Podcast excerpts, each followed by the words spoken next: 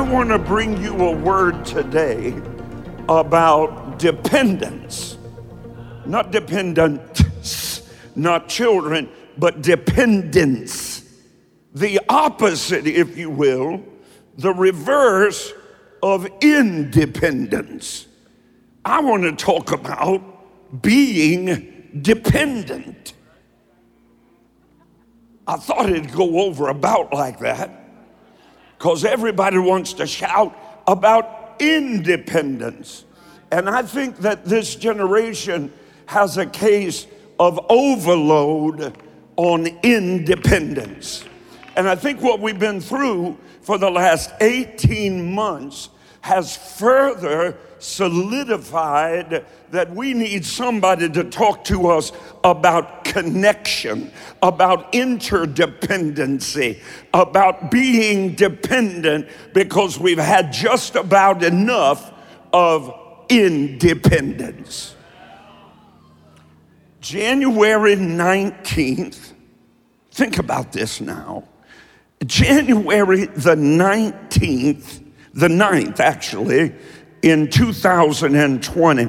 I want to talk to you though from John 19. I got to be professional, so I have to take a text because everybody gets nervous if you don't take a text. So here is your text. John 19:28.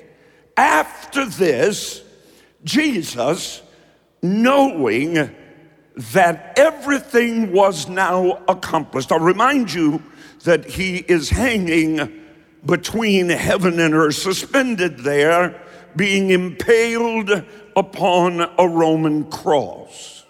He had done no crimes. He was guilty of nothing but love. He had been lied about. An insurrection had risen up against him because he was healing the sick.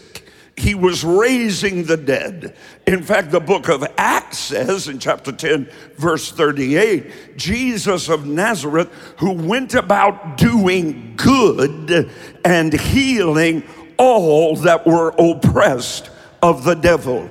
He gave a blind man back his sight. He stopped a woman who had had an issue of blood for 12 years and seen many, many physicians, but only grew worse day by day, your Bible says. He cleansed 3 lepers of their leprosy in an instant. When his disciples were rocking and reeling on the rebellious waves of the sea, he went walking to them in the third watch of the night and spoke to the wind and spoke to the wave and declared, "Peace, be still." And the storms ceased their raging. He confounded the scribes and the Pharisees. Now, that doesn't mean much in today's modern vernacular. The scribes were the lawyers.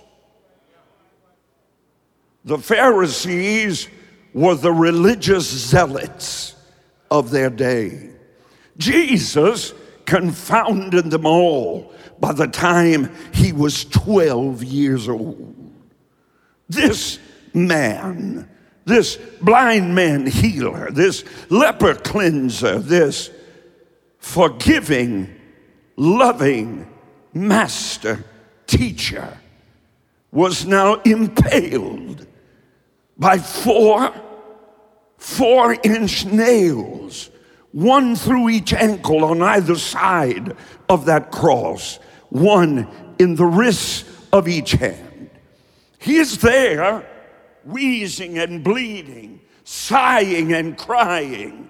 He is dying, suspended, but 4 feet off of the earth, that in creation's dawning morning, he himself spoke into being. Now, the mouth that spoke blessing is swollen, his lips parched and bleeding, his tongue swollen, blocking off his air passage to breathe. His lungs have become a pool of blood, soaking up not ordinary blood, but spotless blood, cleansing blood, redeeming blood, healing blood, victorious blood. That's where he is. That is the scene from which I draw my text. Jesus, seeing that everything had been accomplished so that the scriptures might be fulfilled, he said two monosyllables: I thirst. Our nation was forever changed on January the 9th, 2020. The World Health Organization, salute,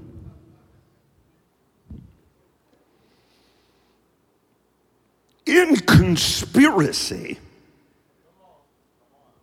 with the Communist Chinese Party, announced what they claimed was a mysterious pneumonia that had broken out in Wuhan, China. Then on January 21st, 2020, 18 short months ago, the turning of the calendar and a few months into this year of 2021, the Center for Disease Control confirmed the first United States case of the pandemic that would become known as COVID-19. A Washington state resident was diagnosed after having returned to the United States from Wuhan, China. On January 16th, now none of us had any way to begin to prepare for the aftermath of that single WHO and CDC announcement about a crowned virus.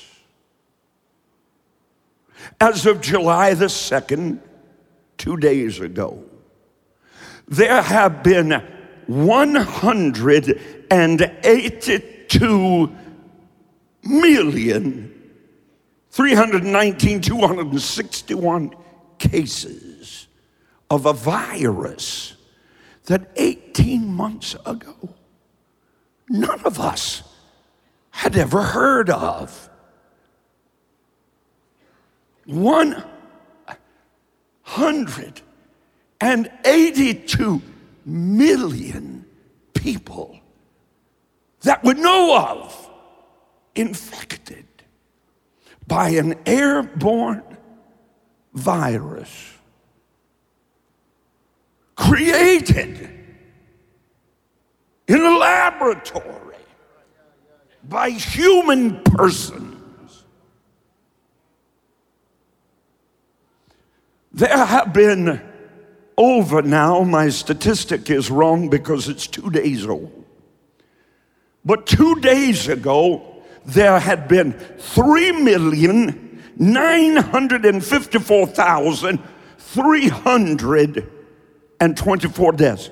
So at this point, over 4 million people have succumbed to death in 18 months.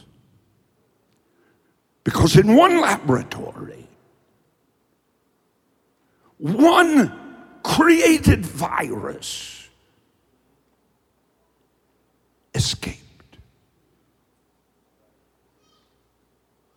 It was like 9/11 for those of you that remember, when we began to see this thing pick up momentum. People were in fear of their lives, fear of being in public, fear of eating from a restaurant, fear of every other person who could perhaps be a carrier of a death sentence. There have been 33,343 cases in the United States alone. There have been nearly 600,000 people who have succumbed to something that 18 months ago didn't exist.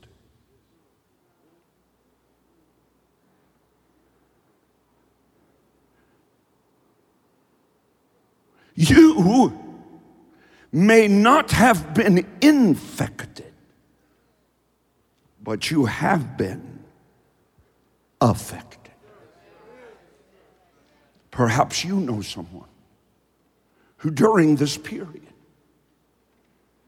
became so depressed, so disillusioned, so fearful, so hopeless, that they took their own lives. Suicide has increased 4 times over in the last 18 months. How many of you know someone who passed away from or from complications of the COVID-19 virus? Raise your hand. Look around. Virtually everyone. If you don't know someone who lost their life, chances are even higher that you know someone who was close to death. I can think of 5 friends immediately who were put on ventilators with very little hope of ever being removed. There have been 600,000 deaths in the United States alone. We saw things we'd never seen before. Churches, houses of worship, from synagogues to mosques to independent churches to the great Roman Catholic Church with its prestige, its power, and its prowess, closed. Never in our lives has it happened. Month after month after month, for the first time in history, including, who could forget, the Easter Resurrection Sunday with church doors locked. Even today, virtually every single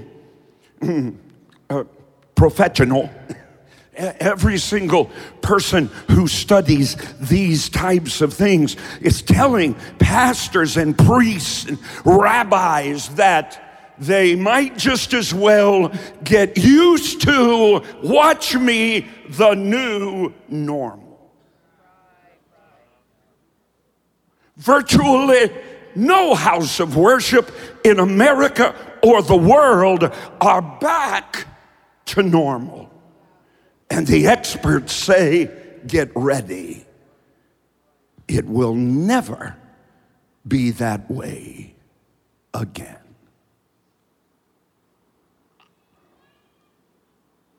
Grocery shelves. How soon we forget. Grocery shelves were empty. Here's an attention sign in the local grocery store. Due to high demand, these items will be limited to 2 per customer. 2 loaves of bread, 2 rolls of paper towels, 1 case of water, 1 gallon of milk. And during that time, we gave away an ocean of fresh milk from this parking lot in Columbus and from the parking lot in Elkhart, Indiana. Do you remember Do you remember that people were making homemade concoctions for disinfectants? Everybody had those little bottles of disinfectant in every pocket. I saw one lady when we first got back to church. She came in the foyer and she had a bottle of disinfectant spray. And as she walked in,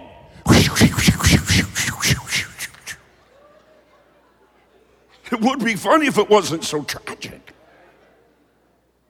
Your children, little children, from neck to eyeballs, covered up. Do you know one of the main characteristics of children on the autism spectrum is that they are unable to discern facial expression? We've spent 18 months in a form of autism, not knowing if we were being frowned at, smiled at, or somebody sticking their tongue out at us. Not knowing if they were angry, not knowing if they were happy, not knowing if they were in pain.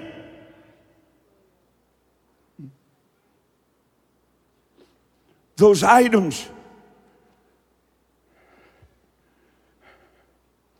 like toilet paper. It was dangerous to walk outside with toilet paper. People will rob you to take care of their unmentionables. They were in fear. I still have that sense often of streets and cities which had developed an eerie, apocalyptic aura. I remember sitting in the parking lot of a great theater, and there was a Bed Bath & Beyond there, and there was a Barnes & Noble booksellers there, and there were ice cream shops there, and usually it was difficult to get a parking space. And I remember sitting there in my car watching things blow across a deserted parking lot where a month before there were hundreds of cars and thousands of people. It felt like we were in some kind of horror movie. Facial expressions hidden behind those masks for months on end. We were void of virtually any and all human contact and interaction, not for a day or two, but for a very, very long and significant period of time, for the first time in our lives. No sporting events.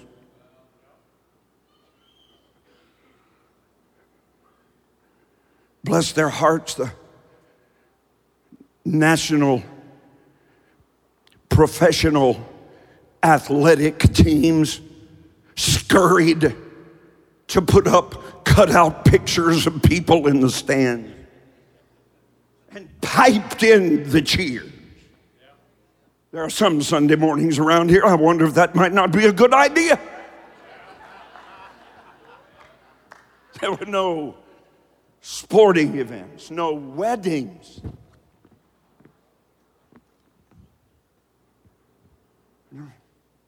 No family reunions.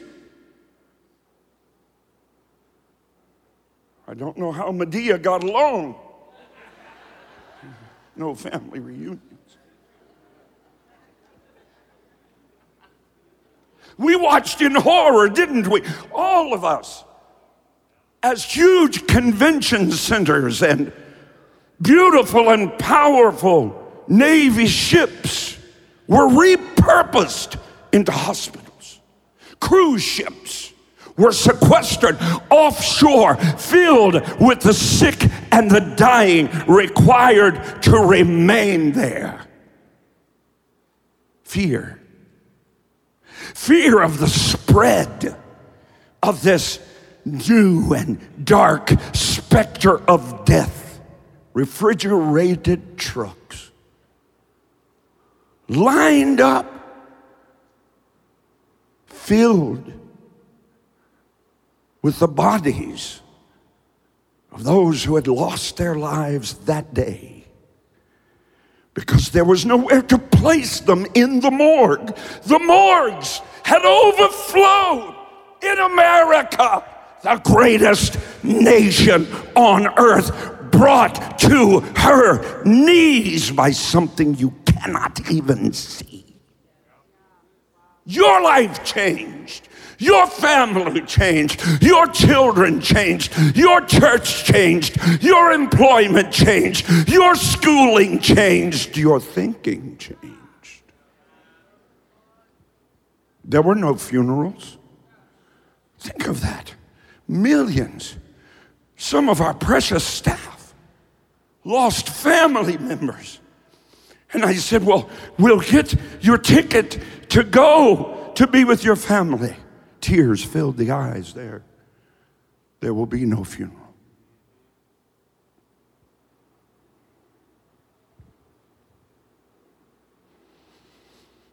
An apocalyptic, eerie world had taken over. No family burials. The dying, the dead were forced.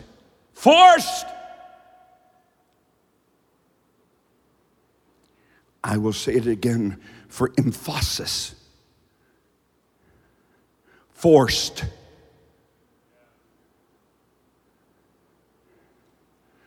To be separated from their precious families. 85-year-olds, 92-year-olds, dying without the touch of a friend or a family member. Nursing homes became killing fields as politicians purposefully sent infected individuals away from the hospitals and into the nursing homes.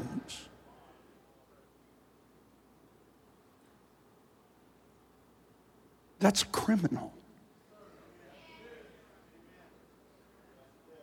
Separated family members were forced to grieve outside, holding up signs, just praying that behind their masks, their family member who was laying on a deathbed waiting to be placed on a ventilator if a ventilator became available.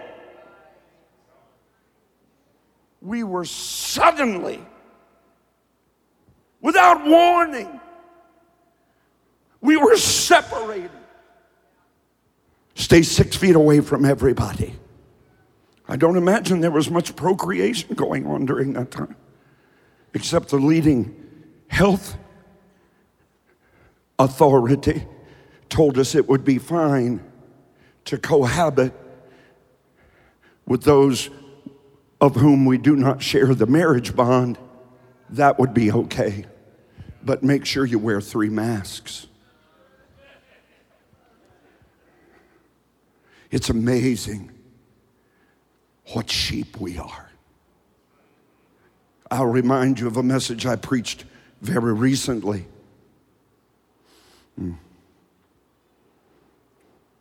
About Judas goats. Just because someone is leading doesn't mean they know where they're going. Government health officials at every level Politicians from the president's office down to the local dog catcher held press conferences every day. That airtime was invaluable for re-election. Businesses closed. Many of them will never open again. Millions upon millions, many of you listening and watching, lost your job. Those who still were fortunate enough to have a job, as perhaps they were deemed essential. Who made that decision?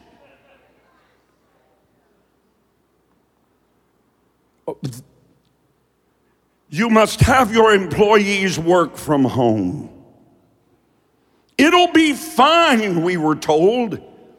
As every business owner knows, the moment the employees went home to work in their blousy pants from the waist down and their necktie from the waist up,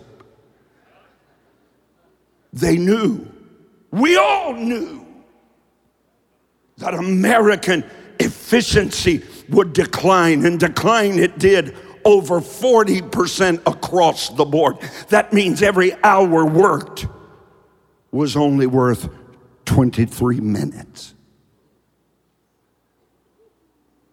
Our homes.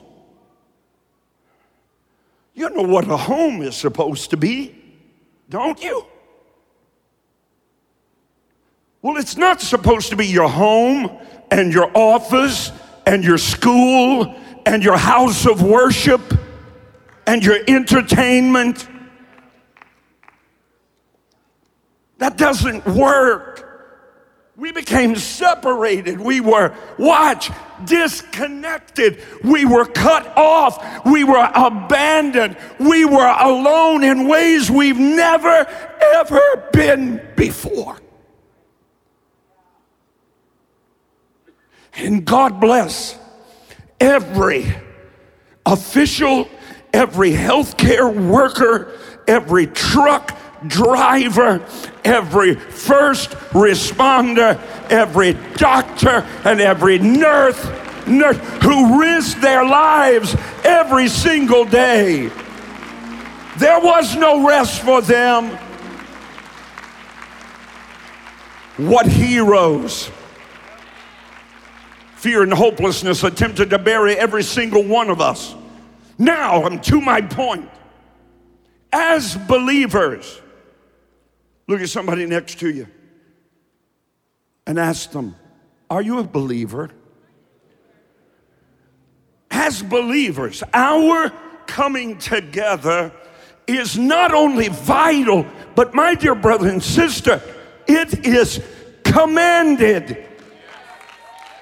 Okay, I got four of you to agree with me. Hebrews 10:25 shouts it. Not forsaking the assembling of ourselves together as the manner of some is, but exhorting one another. Now, he wasn't talking here about gathering together with all due respect. When you can get to a church because you just rather lay in bed and watch church. That wasn't possible when he said this, you understand. And even the more so, as you see the day approaching when one single virus can escape from one single lab, 2/3 of the way around the world, and within days bring the greatest nations on earth to their knees, including you. We are known as the body of Christ.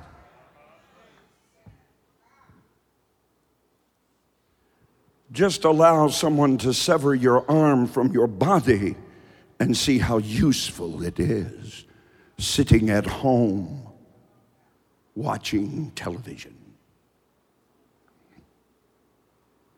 The body of Christ is all about connectedness. That cohesive unity is imperative. It is compulsory, required of us all. It's our faith. And our faith applied to every single other aspect of our lives that gives every one of us a sense of belonging and a sense of purpose.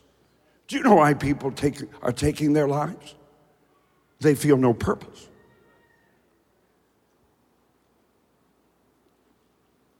A screen on a device will never take the place of the smile in person of a friend. God designed every single one of us, watch me, you're not going to like this, to need each other. And boy, if we should ever realize that, it should be now. We are completed. We are made complete, your Bible and mine says, by that which every joint, every one of us supplies. That means if you are not here, we are out of joint. We are separated. Then and only then do our lives have true meaning. You know, they tell me, I don't know because I've never been incarcerated, but I can imagine it, that the most brutal part of any incarceration is the separation. Not only the separation, but the worst of all, when you are in solitary confinement. People lose their minds in solitary confinement. I had a very good friend that was placed in solitary confinement for 3 months. Halfway through the second month, he lost his mind and began to punch the walls. He broke every single bone in both of his hands. And since he was in solitary, they refused to treat him. So his hands, every broken bone froze. And when they brought him out, they took him into surgery and they took hammers and broke all of those bones again so they could be set. Oh, I can do it myself. I don't need anybody. Separation from each other is the cruelest form of spiritual punishment. If you are separated, you are under attack. Need I remind you that it is always the first banana that leaves the bunch that gets peeled. This, hear me. If you hear nothing else, hear this. This must not, cannot become our new normal. We must free ourselves from it. We are eternally dependent upon each other to live the kingdom life that Jesus died to give us. Now, certainly, I'm a staunch advocate of those who name the name of God Almighty and are born again of His Spirit. I certainly believe that we must have the strength of an independent spirit. Listen closely. At times, this Christian life of ours, believe me, can be very, very isolating, very, very lonely. Let me slip this in on you. That's all our fault. because of our condemning attitudes and our judgmental and our holier than thou attitudes and action. It's quiet. It's absolutely true that we are supposed to be battle-ready soldiers. It's true that we are supposed to seek out our own salvation in fear and trembling. It is our birthright to be self-sufficient. I mean, after all, nobody likes a crybaby who's 30 years old. Always crying, always whining, always blaming, always making excuses. It's always somebody else. No wonder no one wants to be around you. They're afraid you'll blame them next. We must be people of steadfast resolve. We must have a backbone. We must be able to stand on our own two feet. We must have resolve. We must have strength of character. We should never, ever ask somebody else to help us to perform tasks that were assigned to us.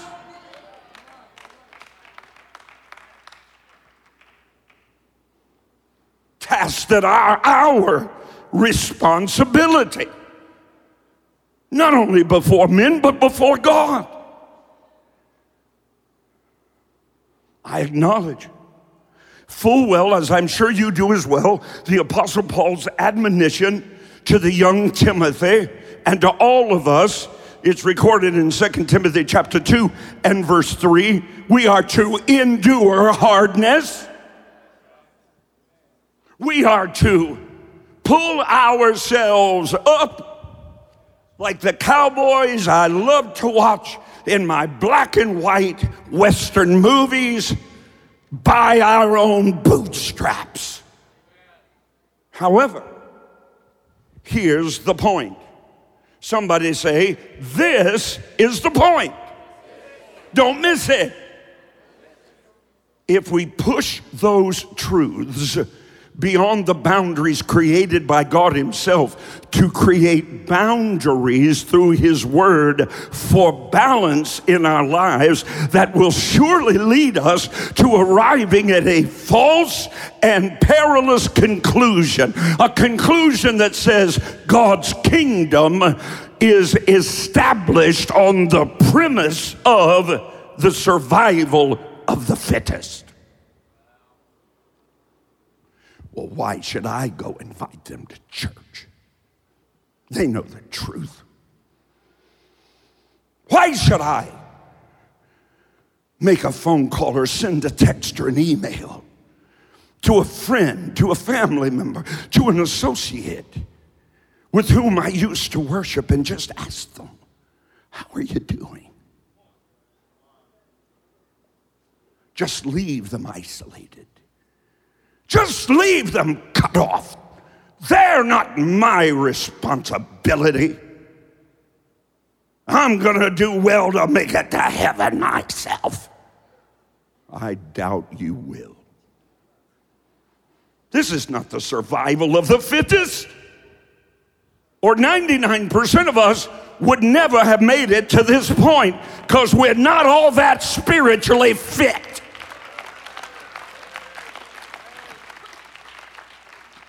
And we're not designed by God to be that way anyway. We must never, ever fall victim to creating a Christian life which is akin to the shuttered and sheltered, sequestered life we've all experienced over the last 18 months. None of this is normal.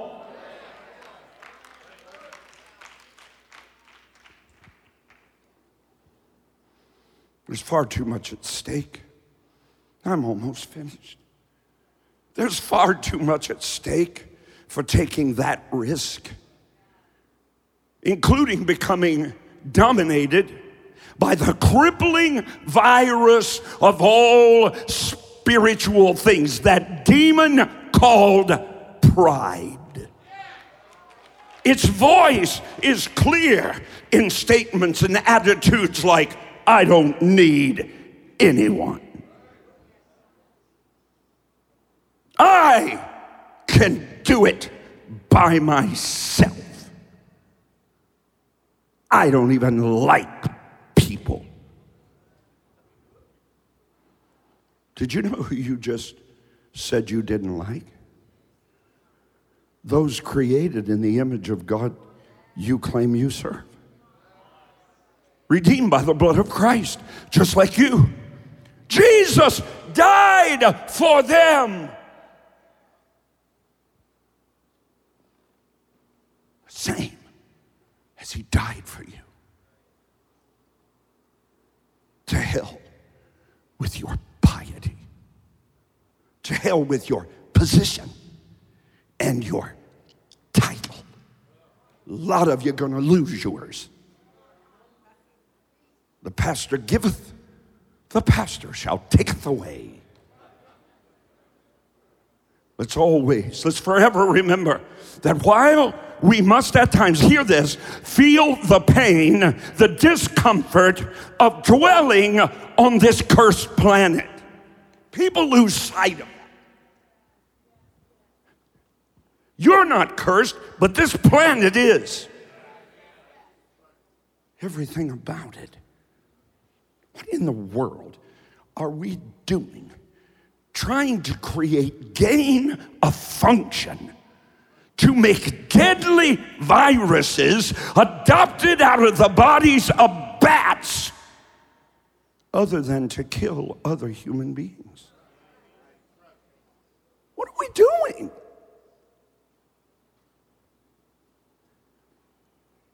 They weren't studying that to make some new medicine. Gain of function is to have something that is negative, that will kill a colony of bats, and figure out a way to introduce it to the human population. Wake up, wake up, wake up.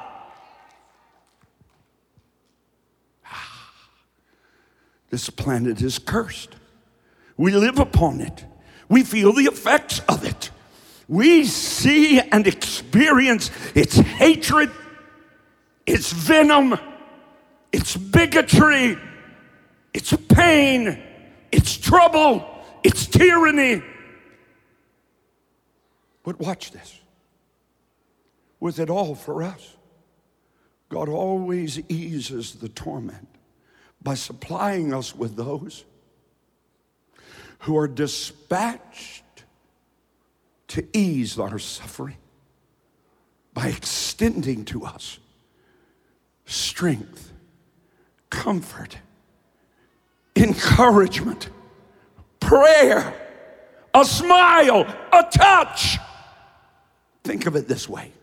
Every one of us is going to stand before God to give an account of the deeds done in our flesh, of our sins of omission, of our sins of commission, our thoughts, our motives, our actions, our inactions. But remember this, at that moment, we will be accompanied to God's judgment seat by the advocate of all advocates, Jesus Christ the righteous, our Savior, our Redeemer. Give him praise, give him glory. He never leaves us alone.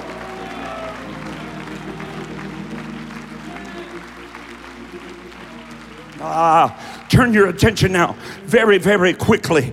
Let's turn our attention to the living Christ, not only our advocate, our redeemer, but our highest example of kingdom life on earth. I see him, I hear him teaching us from the mountain of his greatest extremity, from the apex of his greatest human suffering, his greatest abandonment, his greatest agony. I see him there, bolted, bare, and bleeding upon that rugged rail. I see him suspended between heaven and earth, impaled upon his cross, and I hear his words from that biting beam. They're recorded in John 19:28. It was my text. I thirst. What? You told me he commanded the winds and the waves. You told me that without a boat, he walked on the water. You told me that he commanded the elements of earth. And now here he is. What's he doing?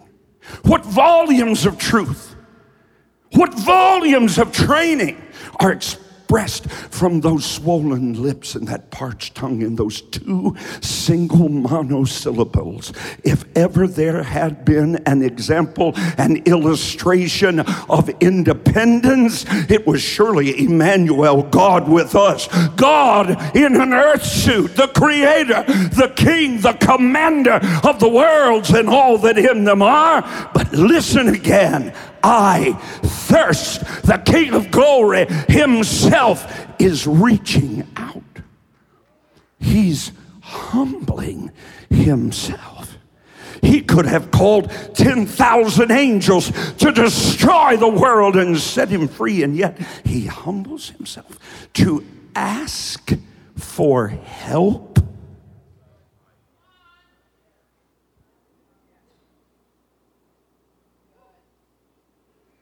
I have a question. You who suffer in silence, battling depression, battling oppression, battling fear, problems in your marriage, problems with your children, but you dare not ask for help because of the condemning spirits of those who claim his name. Suffer no more with your mental infirmity. It's no different than a broken arm or a bad bowel. Stop suffering alone.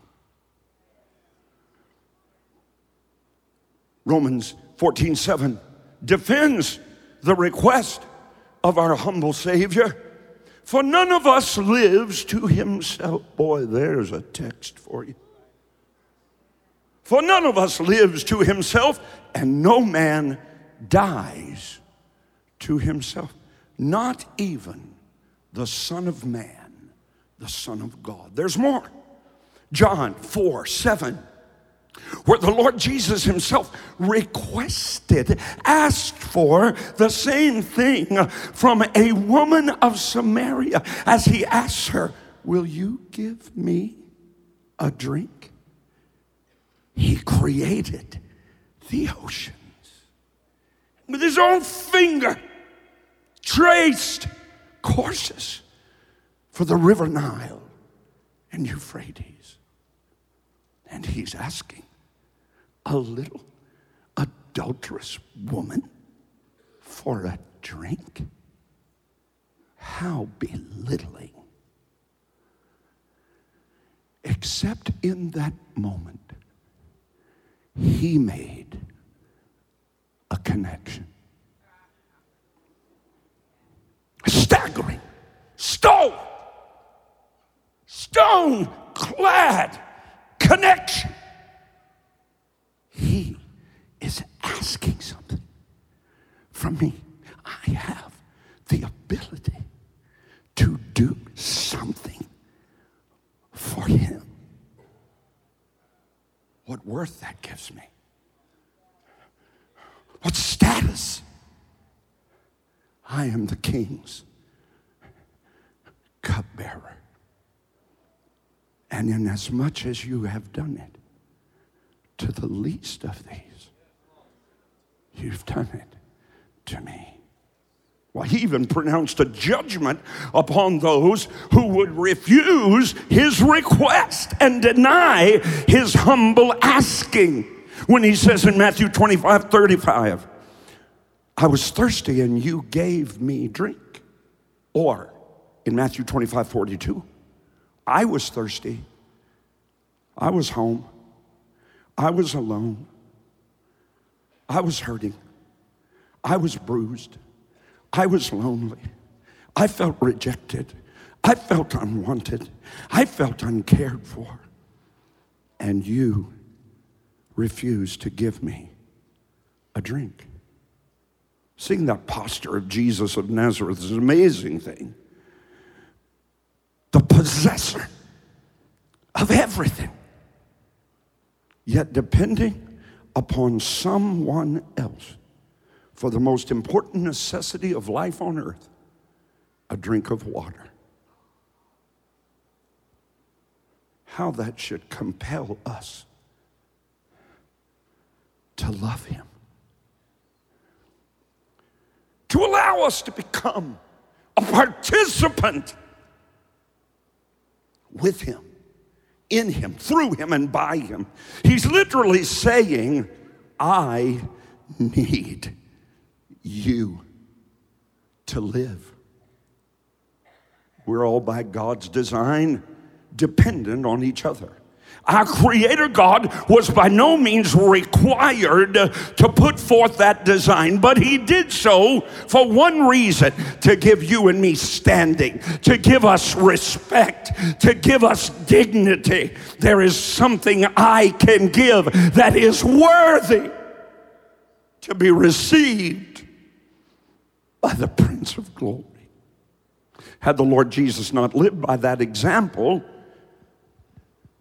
among men of earth, we never would have seen what life is supposed to be here on this blue marble planet. The life lived, hear this preacher, neither totally dependent nor totally independent. We are rather compelled by Scripture and by the example of the Lord Jesus Christ to live lives completely and entirely interdependent with God and with men. Jesus constantly asks for help. Do you?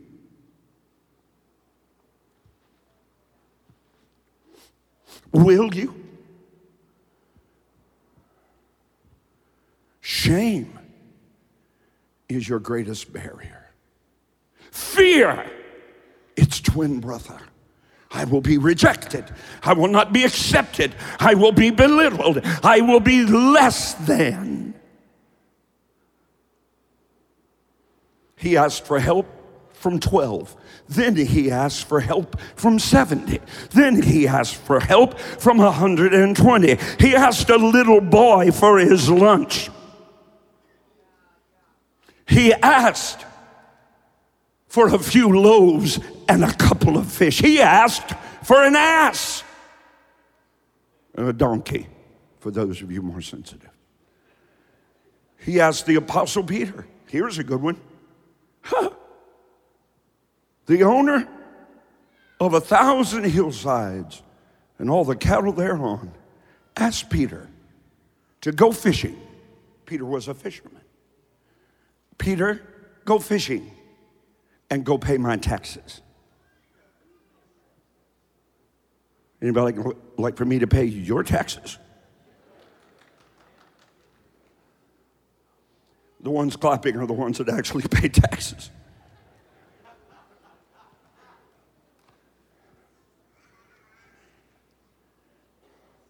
He asked someone to pay his taxes. He was walking down a dusty road and saw Zacchaeus. You went to Sunday school, didn't you? Hey, Zacchaeus, come on down from that sycamore tree and take me over to your house and let's hang out together.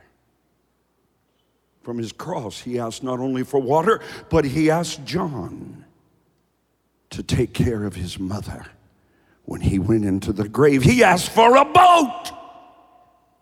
So did I. None of you showed up. So I had to buy it myself. He asked, hear me, for companionship. Are you too busy for hurting people? Are you too wrapped up in you and your for and no more? He also asked for solitude. His entire life was a masterclass in the subject of modeling for you and me how much we need each other. God created us to help, not to hurt each other. Not to hurt each other by separating from each other and by ignoring each other. Without service to each other, there can never, ever be the fullness of the joy that God created us to live in. His cross reached upward. His cross reached outward to us. And in the same manner, we must reach up to Him, but we must never forget to reach outward, to connect with each other. Listen now, this is my closing. I want you to listen. I want you to listen very, very closely for the most faint reverberation of those two monosyllables upon your heart and ears. I thirst. Where's it coming from? I thirst. Say it. I thirst. Say it. Look at somebody next to you and say it. Say it. Don't giggle. Say it. Say it again. I thirst. That sound is coming from some wounded heart, some broken spirit, from a cheerless cheerleader. I thirst. From a lonely little leaguer acting out in rebellion and swearing like a drunken man. Don't hear that. Inside that, there are these words. I thirst. You see someone angry. Anger is always a secondary emotion. Usually it's coming from a hurt or broken heart. But we don't hear the I thirst.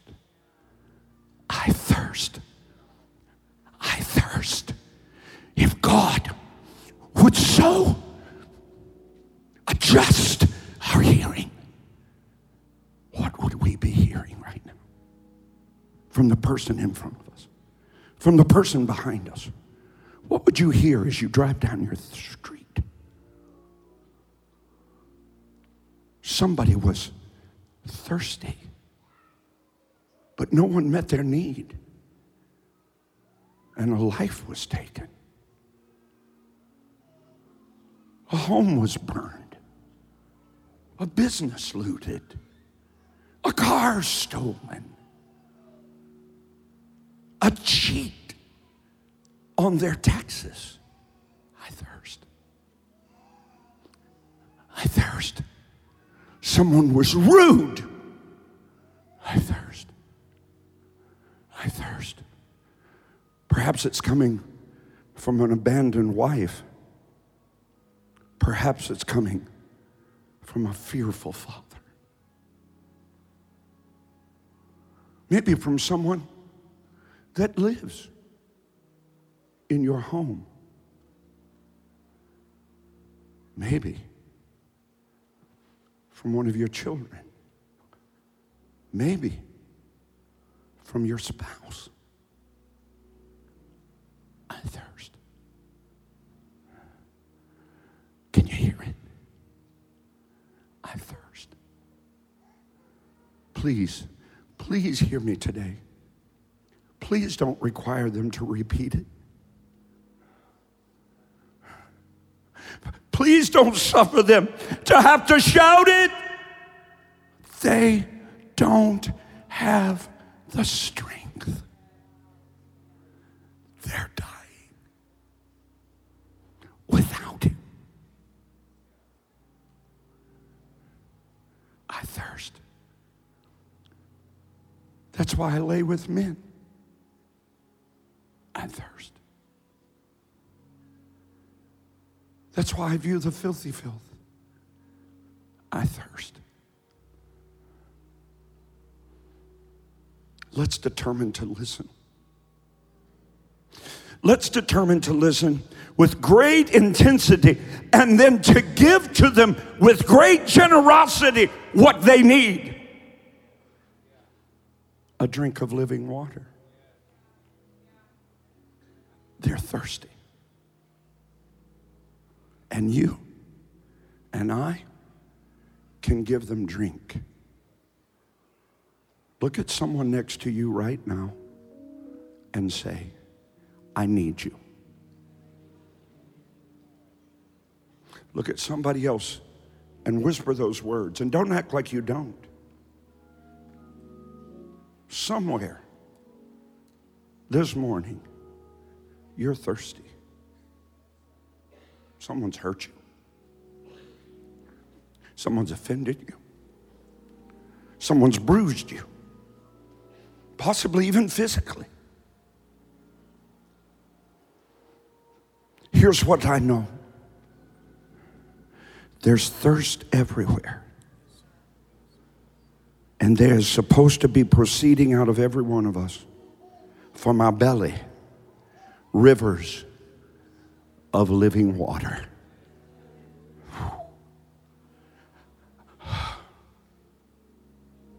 I'll give you this one little illustration.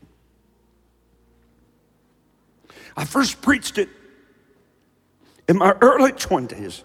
I haven't thought about it for several decades. It was actually from a picture that I saw. On the bottom of the picture, hell was depicted. And on the top of the picture, heaven was depicted. The scenes were exactly the same. A huge banqueting table going off into infinity. Every kind of delicacy and deliciousness that you could imagine. There was something strange about the painting. The only thing that seemed out of place was that every person had attached to their hand at that great banquet table a 6-foot long fork and knife. The only distinguishing characteristic between heaven and hell, the people in hell were emaciated. It was clear they were starving. As they tried to get their food and bring it to their mouth, but they couldn't, and they were starving. Oh, the picture of heaven was exactly the same. Same 6-foot long fork and knife. But the people in heaven were feeding each other. Who are you feeding? You are your brother's keeper. And when they hurt, we're commanded to hurt. And when they're afraid, we're commanded to minister to them. And when they're bruised, we are required to place upon them the balm of Gilead. Can you hear them? I'm dying of thirst. Could you give me a drink? It's not much. Just a smile. Just a text. Just an encouragement. Just, and I love your hair, because I do. Instead of looking down your nose at someone like me who happens to have a tattoo, which is really none of your concern,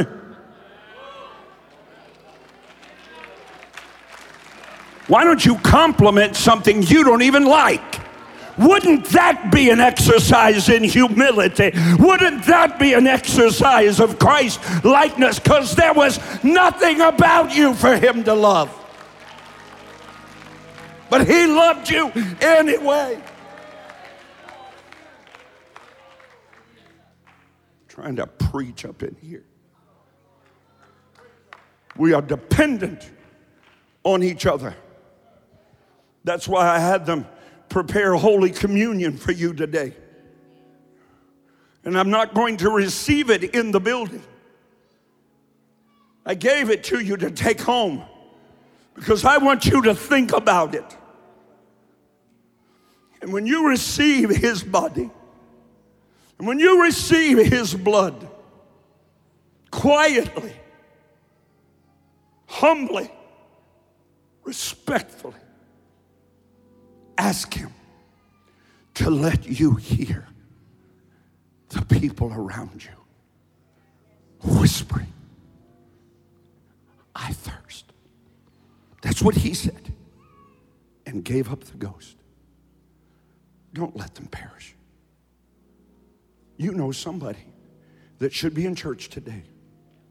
You know someone who's been offended, who's become complacent with church canceled for months on end. You know somebody that's slipping in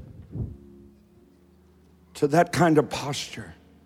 I don't need anybody. I don't need to go there. I don't even like people.